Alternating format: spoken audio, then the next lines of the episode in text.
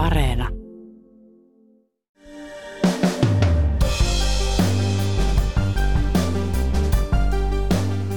Viidetaiteilija Vesamatti Loirin kuolema sai suomalaiset pysähtymään. Jopa presidentti Sauli Niinistö kommentoi, että suurista suurin, syvästi kunnioitettu Vesamatti Loiri on poissa. Toimittaja Tuomas Marjamäki tapasi Loirin lukuisia kertoja ja tunsi hänet hyvin. Hän kertoo, mikä on Vesamatti Loirin merkitys suomalaiselle viihteelle ja suomalaisille. Tänään on torstai 11. elokuuta. Kuuntelet Ylen uutispodcastia. Minä olen Heikki Valkama.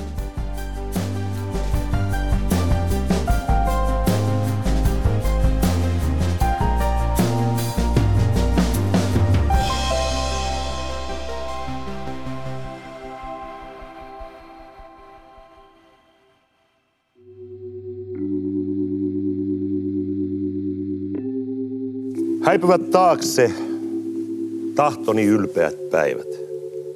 Henkeni hurmat ammoin jo jälkeen jäivät. Notkosta nousin, taasko on painua tieni. Toivoni ainoa, tuskaton tuokio pieni. Tiedän mä, rauha mulle on mullassa suotu. Etsien tielle ei lepo lempeä luota. Pohjoinen puhuu. Hän on sotien jälkeisen ja internetiä edeltävän suomalaisen yhtenäiskulttuurin ajan viimeinen ja kirkkain tähti. Kun hän kuolee, haudataan aikakausi.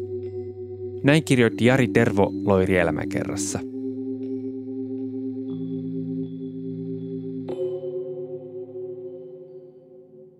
Vesamatti Loirin kuolema nousi Suomessa ykkösuutiseksi. Toimittaja tietokirjailija Tuomas Marjamäki on kirjoittanut kirjoja suomalaista viihteestä ja viihdetaiteilijoista. Tuomas, mä oon itse elänyt lapsuuteni ja nuoruuteni ulkomailla, eikä, eikä minulla ole kovin vahvaa suhdetta Vesamatti Loiriin. En katsonut lapsuudessa Unno Turhapuraa tai Veskushouta. Kerro mulle, mikä teki Loirista suomalaisille niin tärkeän? Veskuloiri oli siinä mielessä hämmentävä taiteilija, että hän oli niin monialainen, että hän, hän oli näyttelijä, laulaja, muusikko, urheilija.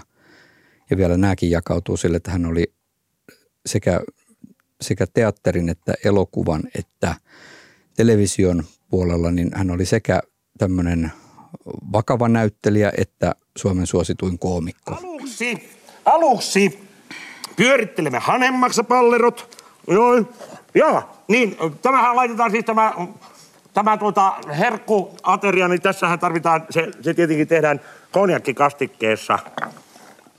Meinasin vallan unohtaa tämän puolen.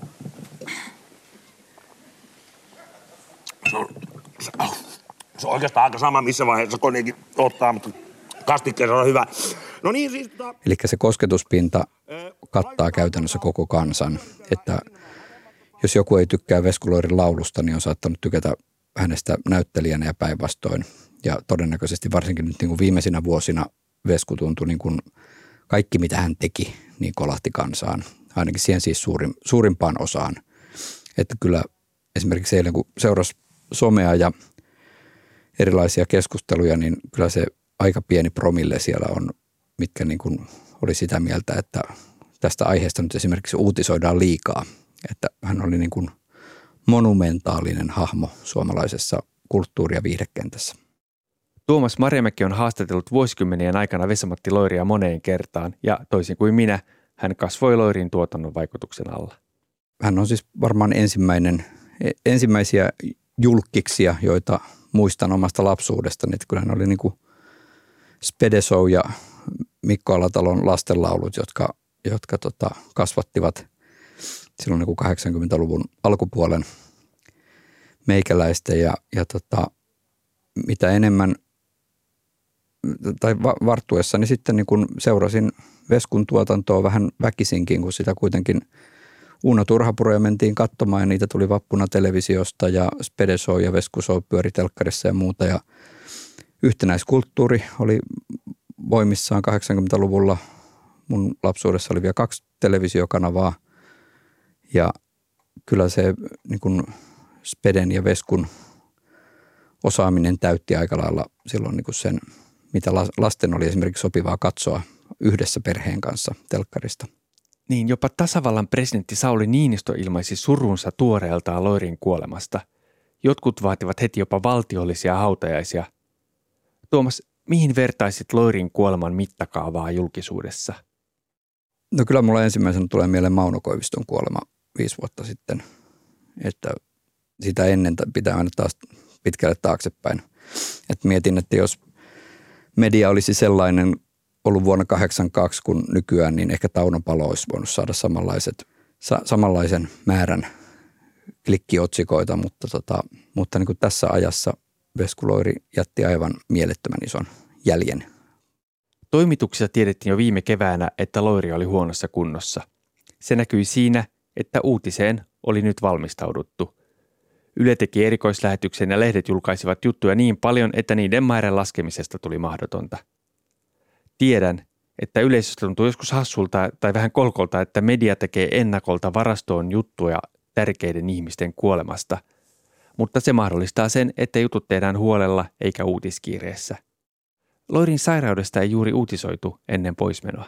Tiedettiin, että hän, hän on loppusuoralla, mutta keskityttiin tekemään niitä, niitä tota, omia muistelupaketteja, mikä on mun mielestä hirveän hyvä juttu, koska, koska vaikka Veskuloiri on kaikille tuttu hahmo, niin, niin tota, ei, ei, tässä, ei, ei kolmekymppiset toimittajat esimerkiksi tiedä koko hänen historiaansa, että mitä kaikkea hän on tehnyt. Nyt media oli valmistautunut tähän ja vaikka se on hieman raadollista ajatella, että tehdään, tehdään juttuja elävästä ihmisestä, siis nekrologeja, näitä nekropankkeja on ollut mun, mun koko toimittajaurani aikana, että muistan kyllä, että 90-luvullakin oli jo monista, monista iäkkäistä merkkihenkilöistä valmiina noita juttupaketteja, niin niitä on media tehnyt kaikessa hiljaisuudessa eikä ole päivittänyt väliaikatietoja siitä, että kuinka pitkälle syöpä on edennyt.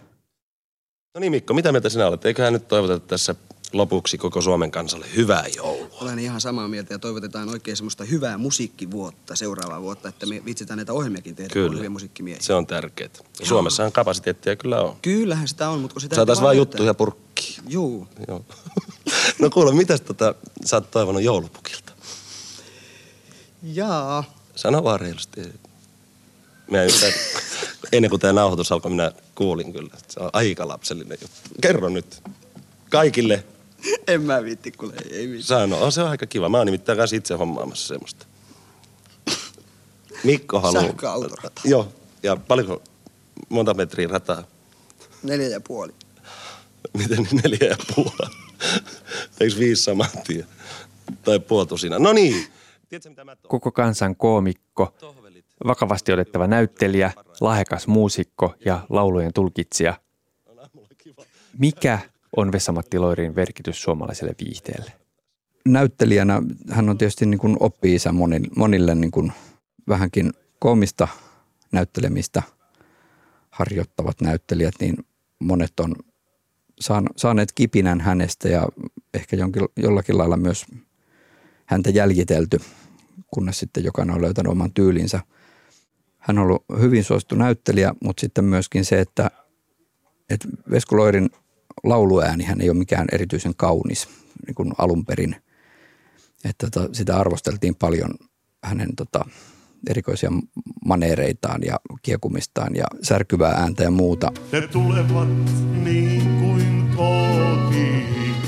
Ne tuovat uusia vieraitakin, jotka nimeltä tunnen mä juuri. Se murhe mie mun murta Mutta hän teki sitä siitä huolimatta. Ja loppujen lopuksi siitä tulikin hänen tunnusmerkkinsä ja voisin sanoa, että suomalaisille jollakin lailla rakas asia. Että Veskuloirin ääni on vähän niin kuin Katri Helenan ääni, että siinä on jotain – jotain sinivalkosta. Että se ei ole niin kuin Olavi Virran puhdas, puhdas ja tota, tarkasti nuotissa menevä ääni, vaan hän on tulkitsija. Ja hänellä on kokonaan omanlaisensa tyyli niin näyttelijänä kuin laulajana ja vielä soittajanakin. Niin uskoisin, että se on niin kuin semmoinen, mikä yleisöön vetoaa.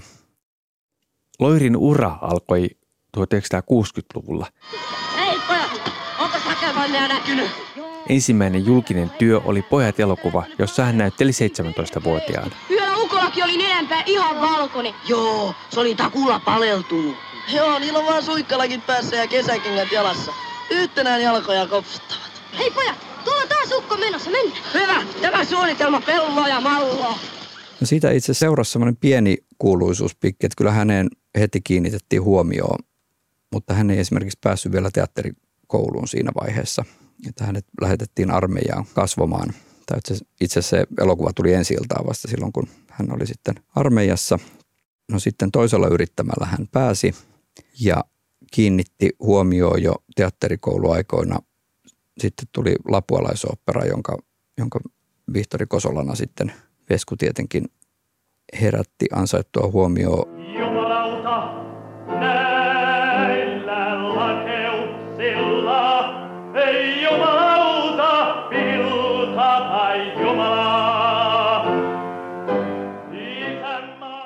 Veskuhan leimautui siinä alkuvaiheessa vähän semmoiseksi sitten niin kuin vasemmistoradikaaliksi, vaikka sitä ei käsittääkseni ollut.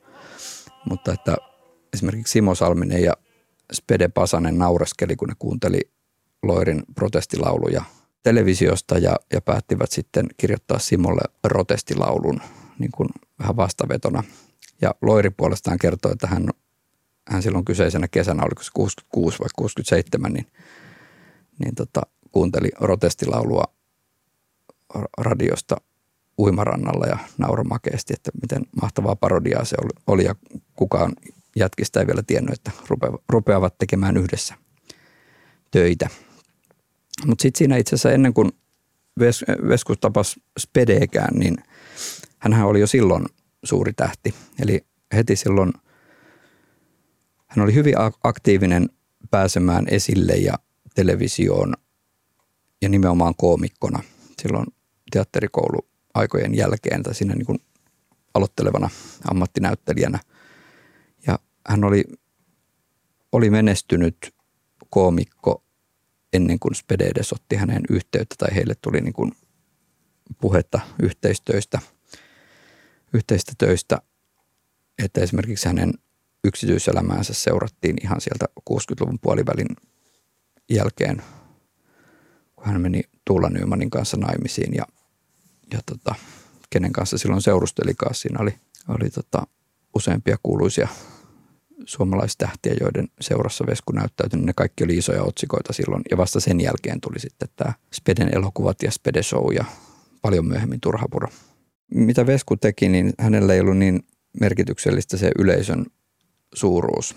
Että hän tosiaan teki sekä huonosti menestyviä komeita taideelokuvia, että, että sitten niin kuin ihan, ihan puhtaasti rahan takia tehtyjä esimerkiksi niin kuin monet Uno-elokuvat, ei kaikki, mutta monet on, on tehty vain sen takia, että paitsi Spedepasosen tuotanto tarvitsee rahaa ja myös hänen työryhmänsä tarvitsee rahaa, mutta myös suomalaiset elokuvateatterit tarvitsee rahaa, suomalainen elokuva-ala tarvitsee rahaa.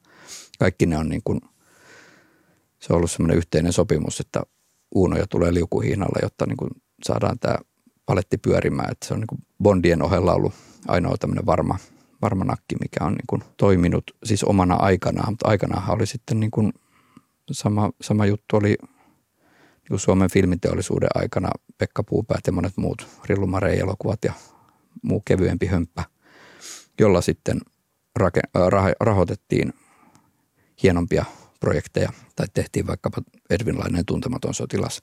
Sinänsä se nyt ei ole muuttunut se, että, että kevyellä viihteellä tehdään rahaa ja sitä parjataan hienostopiireissä, mutta sitten ymmärretään se, että sieltä se, se myös pyörittää sitten koko alaa. Näyttelijän ja koomikonuran rinnalla oli myös muusikonura.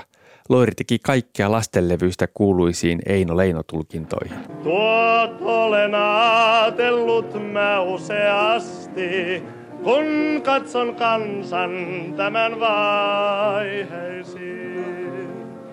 Miksi meillä Veskun musiikkiuraha alkoi lapsuudesta, että hän oli, hän oli hyvin lahjakas eri instrumenttien soittaja ja veljensä ja Kuoppamäen veljesten kanssa kävivät keikoillakin ja esittivät Tiernapoikia ja niin edespäin, mutta, mutta siis se julkinen laulajan ura alkoi oikeastaan lapualaisoperan jälkeen, kun hän lauloi Sydeniuksen lauluja siis Eino Leinon runoihin, jotka on jäänyt aika lailla unohduksiin. Mutta tota, hän haki siinä alkuvaiheessa aika paljon rooliaan muusikkona ja laulajana, että hän, hän teki tämmöisen tota, jatsahtavan esikoislevyn, mikä oli siis täysin instrumentaalilevy. Siinä muutamassa biisissä oli jotain laulua, mutta enimmäkseen se tuli niin kuin soittamisen ilosta ja, ja nauhoitettiinkin niin kuin varmaan pikkupilvessä aamuyön tunteina jossain, muistaakseni Natsalla.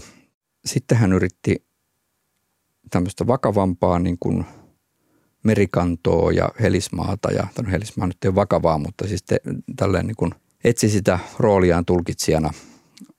Ja periaatteessa nämä samat, nämä biisit, jotka on silloin 70-luvun alussa nauhoitettu, niin ne, on, ne voisi melkein olla niin kuin leinolevyjen jälkeen tehtyjä. Et siinä niin kuin, hänellä on kyllä se sama tyyli ollut ihan alusta lähtien tulkitsijana. Mutta niin ei ne ottanut tulta sitten silleen, mutta kun ne pari ekaa leinolevyä kolahti ja ehkä just silleen, että ensimmäinen kolahti enemmän kuin sitten toinen ja kolmas.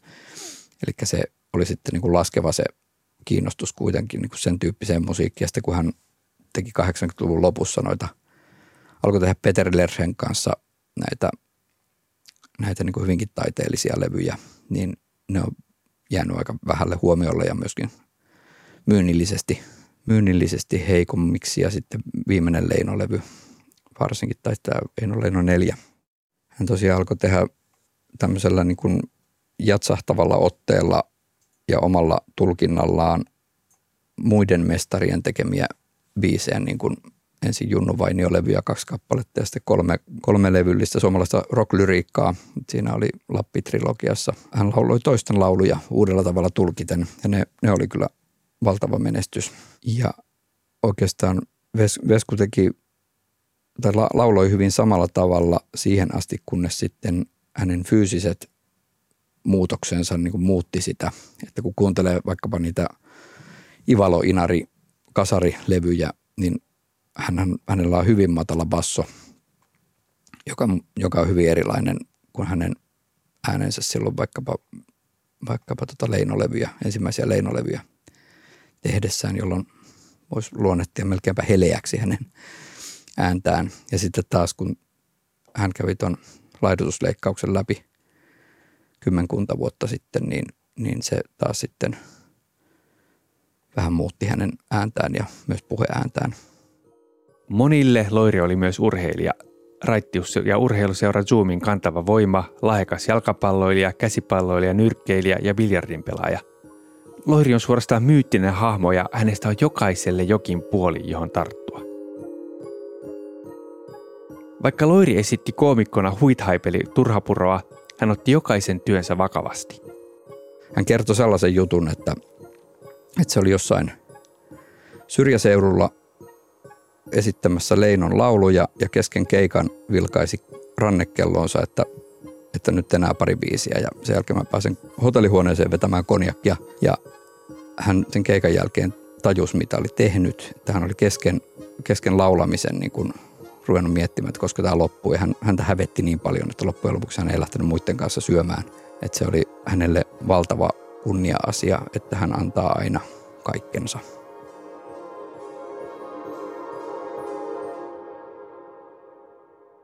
Loiri menestyi taiteilijana, mutta yksityiselämä oli täynnä kolhuja. Hänen yksityiselämänsä oli hyvin myrskyinen ja paitsi että hänellä oli paljon rikkonaisia ihmissuhteita, niin hänen elämäänsä sävytti ihan käsittämätön määrä henkilökohtaisia tragedioita. Harvalle edes hänen ikänsä ehtineelle miehelle ehtii tulla näin monta niin kuin eri aikaan tapahtunutta tragediaa ihan lähipiiriin, että hänen toinen vaimonsa Mona kuoli, kuoli kun heidän yhteinen lapsensa oli kolme vai neljävuotias. Olivat kylläkin kai eroamassa, en tiedä olivatko palaamassa yhteen, mutta joka tapauksessa naimisissa olivat vielä, niin Vesku jäi sitten, sitten yksin huoltajaksi tai leskeksi ja yksin huoltajaksi ihan siinä niin kuin, mitä hän oli silloin, 30 kaksivuotias. Ja tota, sitten meni 17 vuotta, niin hänen tämä kyseinen esikoispoika kuoli auto-onnettomuudessa ja sitten siitä taas 15 vuoden päästä toinen poika Joonas kuoli 37-vuotiaana. Siinä on niin kuin kolme valtavan isoa menetystä yhdelle miehelle. Mistä, mistä se mahtoi johtua, että Loirin ihmissuhteet oli niin rikkinäisiä? Varmaan siis ammatti, ammatista hyvin suurelta osin, että niin kuin Juise Leskinen sanoi, että, että hän voi olla kotona paikalla, mutta ei läsnä. Sehän on jonkinlainen valinta. Että kyllähän joka kerta, kun mä oon tämmöisen pidevässä ihmissuhteessa ollut, niitä on, mä voin sanoa kuule aika monta, hmm. sillä että yli vuoden asutaan yhdessä. Se on mun mielestä jonkinlainen avioliitto jo. Hmm. Niin kyllä mä oon joka kerta niin kuin tosissaan, mutta, mutta on toi niin kauttista toi elämä ollut, ei siinä sitten, kyllä siinä on vaikea toisen pysyä mukana ja aika itsekästähän se on myöskin. Ja Vesku sanoi mulle yhdessä haastattelussa, että, että jos hänet on pistetty valitsemaan, että niin kuin perhe vai taide, niin hän on ottanut huilunsa ja lähtenyt kävelemään. En tiedä kuinka paljon näitä tilanteita on ollut, mutta, mutta selittää varmaan osan näistä päättyneistä ihmissuhteista. Että hän oli sitten vielä vanhoilla päivillään tai 50 tuli isäksi lyhyen ajan sisään kahdelle pojalle ja tota, eli vielä tai yritti vielä sitten perheelämää silloin, mutta, mutta kun tämä suhde meni karille, niin sen jälkeen hän sitten alkoi itse asiassa erakoitua ja varmasti jotain suhteita oli, mutta, mutta ei enää sitten kaivannut. Totesi, että ei hänen rinnallaan ei ehkä pysty, eikä hän pysty elämään kenenkään rinnalla. Vesamatti Loirin päihteiden käyttö oli julkinen salaisuus, josta ei juuri kirjoitettu lehdissä, ainakaan kovin suoraan. Ja nuo huumeethan tuli oikeastaan tuossa ääneen lausuttua vasta silloin Tervon elämäkerran ilmestyttyä, mutta kyllä monet tiesi, että, että Vesku pössyttelee ja, ja sitten se, mikä hänellä oli jo yli kymmenen vuotta sitten se, että hän, hän melkein kuoli tuonne Sodankylän, Sodankylän hotellin käytävälle, kun sai pahan sairaskohtauksen hurjan lääkekoktailin ja viinan ja muiden aineiden yhteisvaikutuksesta, niin eihän niitä, jotkut on tiennyt, jotkut ei ole tiennyt, mutta joka tapauksessa niistä ei edes kyselty häneltä. Ja mä itse asiassa itsekään ole kysynyt koskaan, että mitä kaikkea sä vedät. Mutta sen tiesin, että, että konjakkia kuluu viime vuosina, viime vuosikymmeninä merkittäviä määriä ja, ja tupakkapalo koko ajan huulessa tai sitten viime aikoina sikarit. Mutta niin kai se vaan on silleen, että jos on lahjakas ja antaa kaikkeensa ja, ja on niin kuin rakastettava persoona, niin sitten – sitten jätetään kiinnittämättä huomioon siihen, että toisaalta ne oli hänen omat elintapansa. Ei, se niin kuin, ei siitä muille ollut haittaa, paitsi että mä jouduin aina haastattelun jälkeen pistämään paitan ja kaikki vaatteeni suoraan pesuun, koska, koska se kyllä niin kuin, se savupilvi oli melkoinen hänen ympärillään. Hän ei hirveästi antanut sen haitata muita ihmisiä. Siitä en tiedä, että miten, miten hänen perhe-elämänsä sitten on kärsinyt, mutta eihän hän millään tavalla hyvin harvoin, tai hänestä ei ole tämmöisiä otsikoita, että hän olisi riehunut kännissä jossain, että ei kylläkään aina tykännyt siitä, että vieraat ihmiset tuli niin väärillä hetkellä lähestymään häntä, mutta muutenhan hän oli, oli kuitenkin pienessä huppelissakin herrasmies. Vesamatti Loiri kuoli siis keskiviikkona 10.8.2022, 77-vuotiaana. Tuomas Marimäki sanoo, että Loirilla oli kyky olla jokaisessa tilanteessa läsnä – oli kyse työtehtävästä tai haastattelusta. Kauneinta ainakin oli se, että, että jos hänen kanssa puhui puhelimessa tai kun haastattelun jälkeen lähti kotiin, niin hänen viimeiset sanansa oli hyvin usein, että pidä huolta itsestäsi. Ja mä tuossa mietin niitä sanojen, san, sanojen merkitystä tuossa niin kun nyt juuri hänen poistuttua, niin, niin mä just tajuan, että sehän hänen elämän filosofiakin ollut, että – että ensinnäkin jokainen vastaa vähän niin kuin omista teoistaan. Ja se, että vaikka hän, hän, tota, hän suhtautuu aina hirveän myönteisesti ihmisiin, joita hän tapasi eri elämäntilanteissa, mutta hän ei ollut mikään semmoinen yhteydenpitäjä eikä, eikä semmoinen, niin kuin, tai siis voi hyvinkin olla jo, jollekin ollut, mutta, mutta nyt niin kuin ihmiset, jotka minä tunnen, niin, niin ei, ei ole ollut semmoinen, että hän olisi aktiivisesti pyrkinyt soittelemaan tai tapailemaan tai muuta, niin ihmiset olivat hänelle tärkeitä ja hän toivoi ihmisille hyvää, mutta jokainen pitäköön huolta itsestään.